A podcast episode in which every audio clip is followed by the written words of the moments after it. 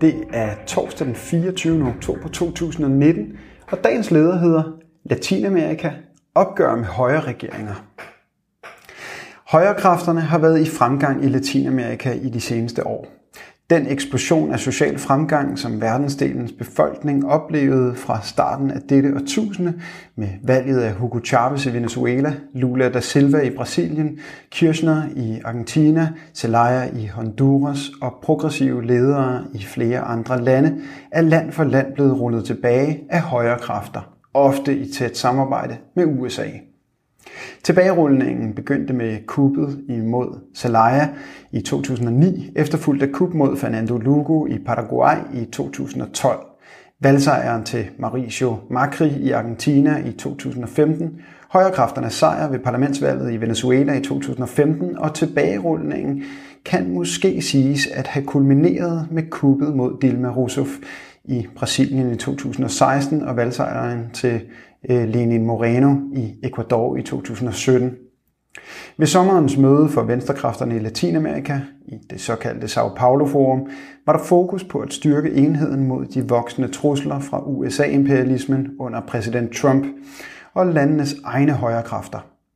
På Sao Paulo Forum var der enighed om, at den parlamentariske strategi fortsat skal, øh, fortsat skal hedde støtte til de såkaldt brede fronter, hvor kommunister og revolutionære indgår i brede venstrealliancer for at vinde regeringsmagten.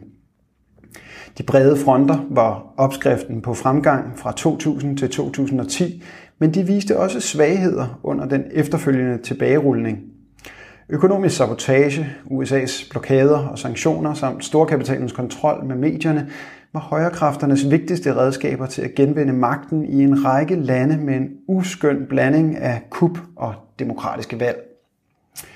Men nu ser det ud til, at bølgen er ved at vende igen.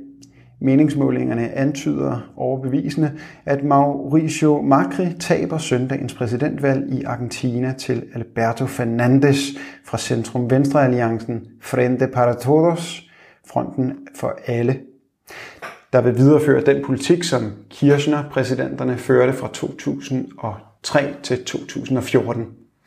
I Bolivia har Evo Morales genvundet præsidentposten, og i Uruguay ser det ud til, at den brede front genvinder præsidentposten for fjerde gang i træk.